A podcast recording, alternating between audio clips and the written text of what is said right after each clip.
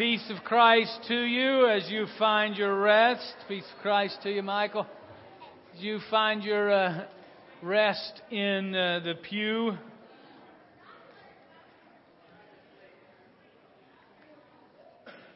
This um, journey during Lent, as we're exploring what it means to, to rest in Christ, we've, we've looked at, at how we rest in Christ in our work. That it's not that we don't have work, but it's how we rest as we do our work. It's how we, we find rest in Christ even in the midst of stress and worry and guilt. And today in anger, in conflict. How Jesus says, Come to me and find rest. Our, our, passage during this time has been in Matthew chapter 11. And so I'm going to um, uh, ask that we, we join with the church for much of its history that would stand at the reading of the scriptures, and we will stand and uh, read the words of Jesus together in Matthew 11.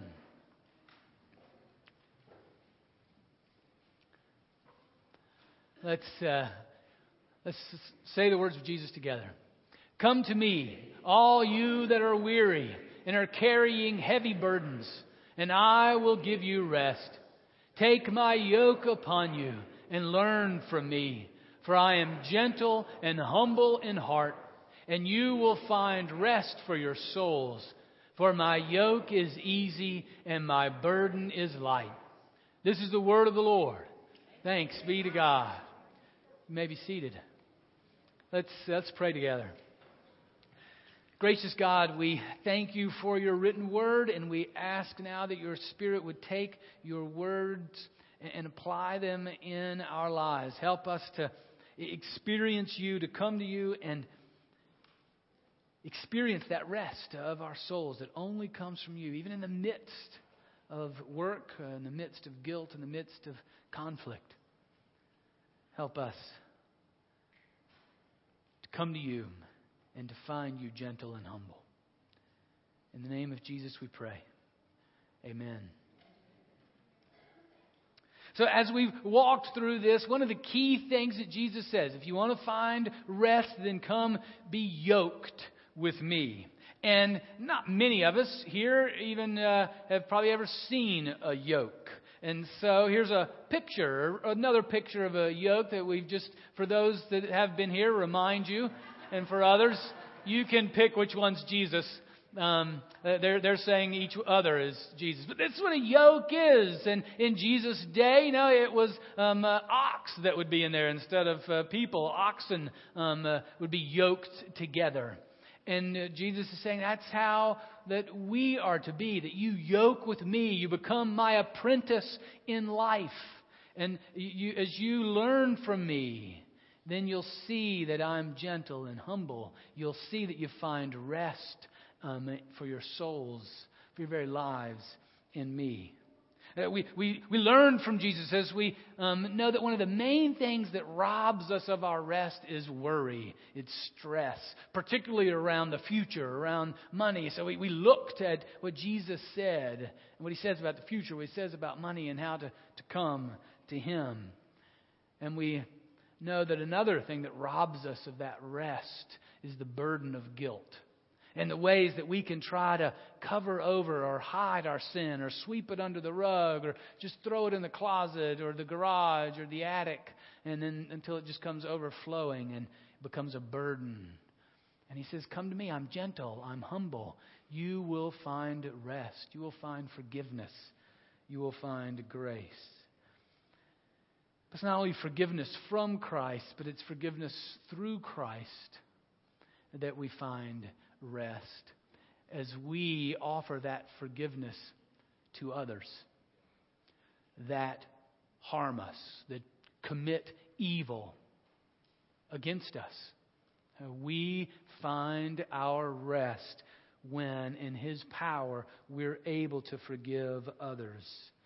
It's bitterness, it's feeding anger. It's holding grudges that rob us of that rest, that become that bitterness. even, it's even been demonstrated to be bad for your health.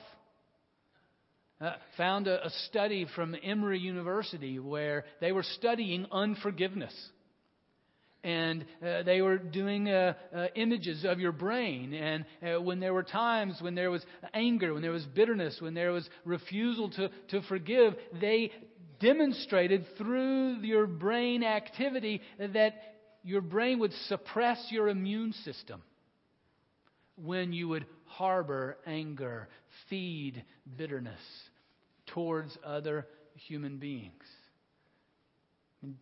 We find rest when, in the power of Christ, we're able to forgive others. Matthew 18 is one of the stories that Jesus tells, a, a parable that, that speaks to this necessity for forgiving, necessity of forgiving others as we have been forgiven, that we forgive others. It's one of the ways that we yoke with Jesus. We learn from him. We, we read from his teachings, and then we seek to apply them in our lives. So it's Matthew 18. It's found on page 800 in your Pew Bible, starting with verse 23. Now, the occasion for Jesus telling this story is that Peter comes up to him and, and, and asks him, You know, when someone has wronged me, how many times am I supposed to forgive them? I mean, no, Peter's caught a little bit. He's caught some of what Jesus was saying. Well, you know, you, you, you were supposed to forgive people, and so I get that. But how many times? You know, what's the limit? When can I bring the hammer down? And, and Peter even says to Jesus, You know, I'll be generous. What about seven times? To which Jesus says, How about 70 times seven? And what he's saying is, there is no limit to the grace of God. And so, if it's the grace of God that has forgiven you, then that grace is limitless. And if as you yoke with me, that grace will flow through you and you will be able to forgive 70 times 7. So it's in that uh, situation, in that context, that Jesus then shares this story, starting with verse uh, 23 of uh, Matthew 18. For this reason, the kingdom of heaven may be compared to a king who wished to settle accounts with his slaves. When he began the reckoning, one who owed him 10,000 talents was brought to him. And as he could not pay, his Lord ordered him to be sold, together with his wife and children and all his possessions, and payment to be made. So the slave fell on his knees before him, saying, Have patience with me, and I will pay you everything. And out of pity for him, the Lord of that slave released him and forgave him the debt. But that same slave, as he went out, came upon one of his fellow slaves who owed him a hundred denarii. And seizing him by the throat, he said, Pay what you owe. Then his fellow slave fell down and pleaded with him, Have patience with me, and I will pay you. But he refused. Then he went and threw him into prison until he would pay the debt. When his fellow slaves saw what had happened, they were greatly distressed, and they went and reported to their Lord all that had taken place. Then his Lord summoned him and said to him, You wicked slave, I forgave you all that debt because you pleaded with me. Should you not have had mercy on your fellow slave as I had mercy on you? And in anger, his Lord handed him over to be tortured until he would pay his entire debt. So my heavenly Father will also do to every one of you if you do not forgive your brother or sister from your heart.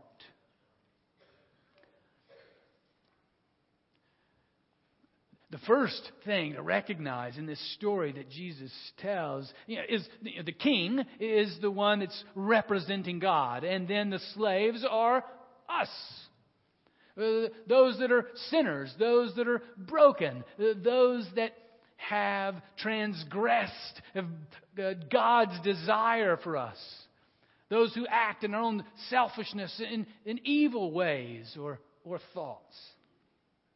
And the king comes to the slave who owes him lifetimes of salary, money he could never repay.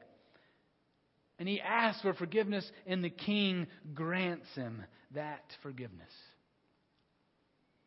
You know, the, the first thing in this story of Jesus that we have to recognize is that we are the slaves who are sinners. We are broken people. I am a broken person, capable of evil of the worst kind as a human being in the eyes of God. That I am in need of His forgiveness and worthy of His judgment without it. And so are you too. You know, just this, this week in, in a time of, of prayer that you know, I continue to recognize my own desire for selfish affirmation, fame, and, and acclaim. You know, and, and I, you know, as a pastor, I can put it in a nice, pretty box and wrapping paper and a nice bow on it. You know, and I can say, oh, I want the, the church to flourish, you know, and to do wonderfully well and just to be a, a wonderful place that's just flourishing in every way and outpouring and growing in every way. Because then I look good. Yeah, I mean, it, that, that feeds my ego. Oh, and, and then I can even get clever and say, you know, I want that to happen for the glory of God. I want that to happen so that God will be glorified. And then I'll even have the right motives and be better than before. You know, and it just goes, I'm a dog chasing his tail in my prayer of confession with God, recognizing that I'm simply a broken human being who's socially been trained in uh, appropriate ways to sin.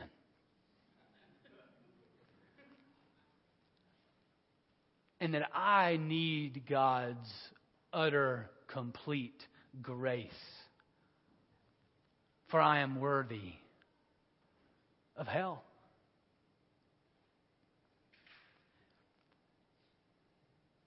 And I'm so thankful in those times of prayer that I have a sense as I start to laugh at myself, I'm just joining in the chuckles of heaven. In the humility and gentleness of God. Who chooses God the Son to come to earth and then is willingly, violently mutilated for me and for you to secure the forgiveness of our sins. That's the humility and gentleness of God that is willingly violently mutilated for the salvation of the world. The one who deserves to be high and lifted up on a throne of glory and majesty is actually the one who is lifted up and hung on a cross of humiliation. Because he's gentle and humble slow to anger, and quick to forgive.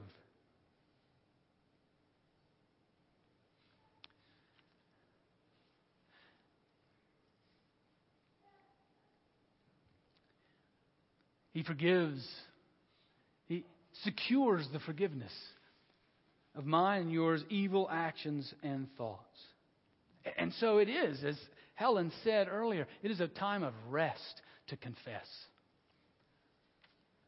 Because the f- most foolish thing we can ever do is try to hide from God. I mean, there are a lot of foolish things we can do, and you might even be able to pull them off. Uh, and, and, and have no uh, you know, earthly consequence for it. But hiding from God is impossible. And it's the most foolish thing that we do. Because when we're open and honest and we come to Him, we find that He is humble and gentle and He secures our forgiveness. And so that's why Jesus says, Come yoke with me. You know, it's like you're going to be a, an apprentice with me for all of life. This yoke is not just on Sunday morning, but it's 24 hours a day. It's seven days a week. You yoke with me, and we, when we learn from Him. It's not, there's a nice class on yoking. Then if you do that for oh, a few months, then you'll have it down pat. It's a lifelong journey of being yoked with Him and in His gentleness, in His humility, in His sacrificial love, then we are formed more and more according to His character. And he wants us to know that that's where we're headed. That's why the second part of the story then comes where the, the, the slave who is forgiven, who owes the master over a lifetime, over multiple lifetimes of his salary, is then forgiven. And it's not saying, okay, I'll let you go and you can pay it back. If you go back and look, he says, no, you don't have to pay me anything back. It's done. Forgiven. You're, you're free. But then that, that slave then goes out and is not transformed at all. He's not changed at all. He, he then goes and meets another and acts with absolutely no gentleness and no mercy. And in essence, what Jesus is saying is that person really didn't receive my forgiveness.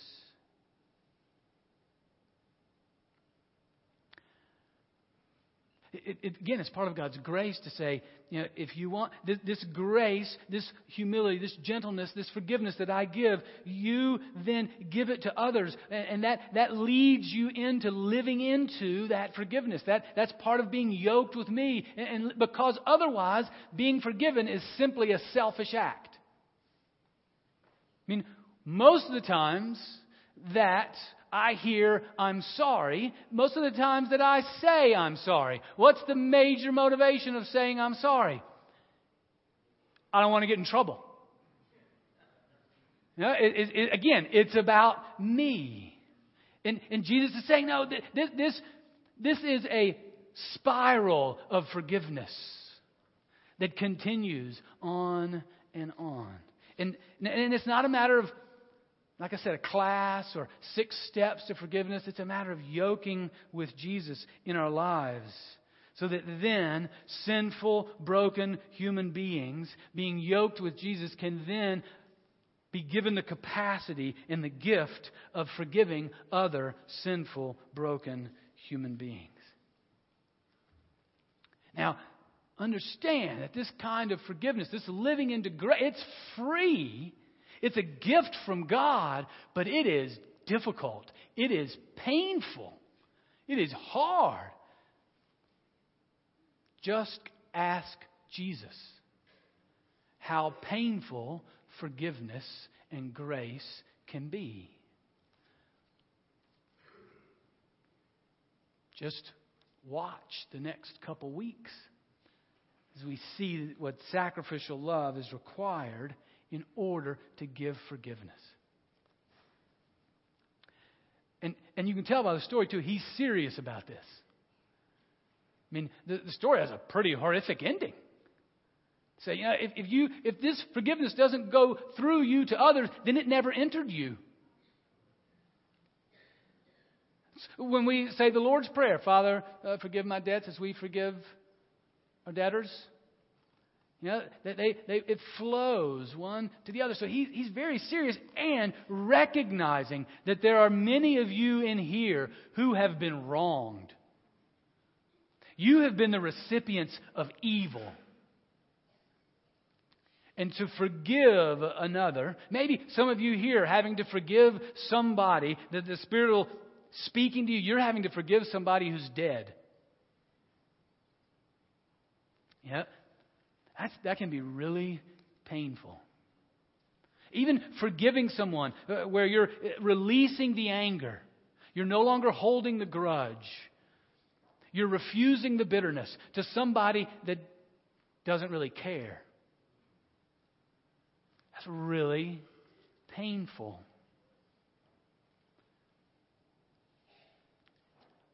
I was thinking about times, a few times in my life when uh, one close to me betrayed me. Denied you know, me. Why did I not want to forgive him? You know, in, in your own life, think what are the reasons you don't want to forgive somebody? For, for me, as I considered that, it's usually because I want to hurt them back. And I don't want to relinquish that. I want to somehow see them cry too. I want to somehow get pain from them.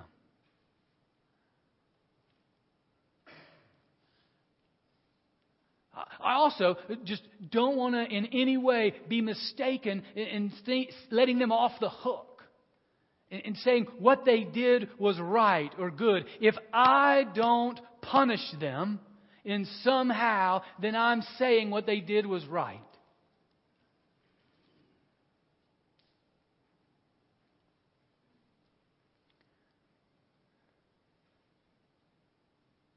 If I refuse to forgive, that's called heart bearing a grudge, harboring bitterness, feeding my own anger, even my own hatred. And that doesn't lead to rest. That, as I said earlier, that, that leads not only to, to spiritual unrest, but even leads to fear, uh, physical disease.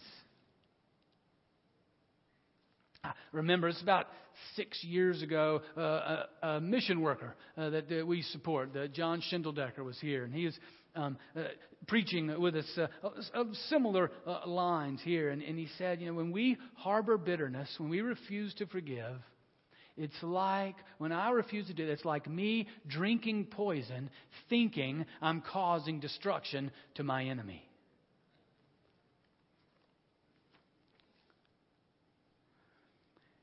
As we yoke with Jesus, as we learn from Him, as we metaphorically hang with Him, we gain His gentleness, His humility, and His forgiveness. It's not, it's not natural. It's not a natural human response. It's supernatural. It's not just a decision we can make, but it's also, it must be a lifestyle that we develop. Now, I want us to understand that when we say, when we're yoking with Jesus and we're seeking to, to forgive those that have harmed us, we're not lowering the bar and saying, ah, what you did's okay. We're not whitewashing it. We're not saying, ah, that's, that's all right. Don't worry about it. Never mind. No, we're, we are saying what you did was wrong. It was evil. It was painful. It has, caused, it has changed my life for the worse. So we're, we're not lowering the bar, we're raising the bar. That's what Jesus does. He, raises the bar. Doesn't say, well, we'll just say those things are okay, but he raises the bar and said, I call you to an even higher way of living. Look at another one of his teachings in Matthew chapter 5.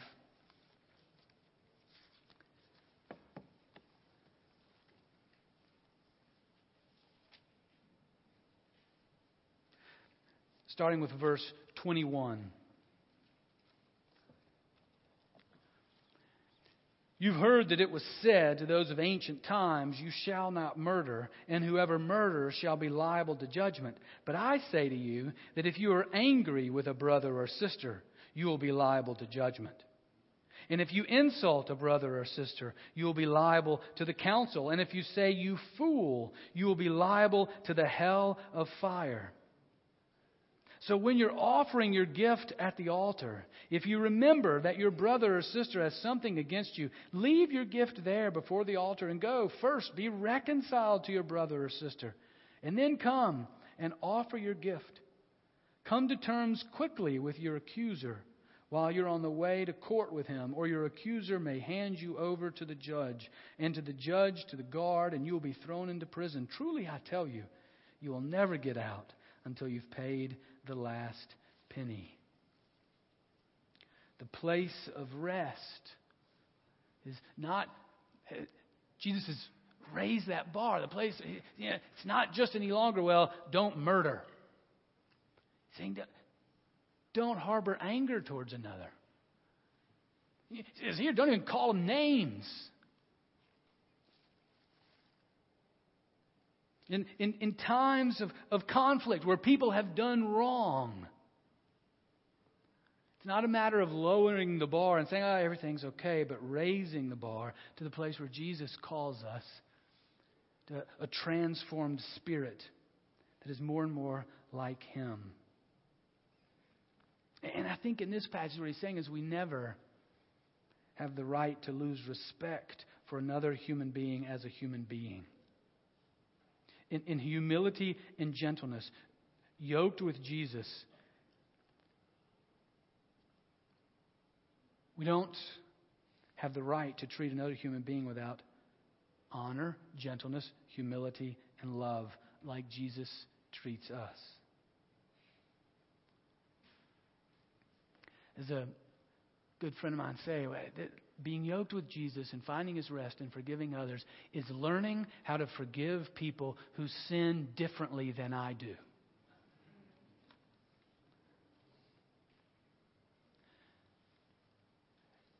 This is a high calling, but one that, that leads to rest, to release the burden, to release the forgiveness.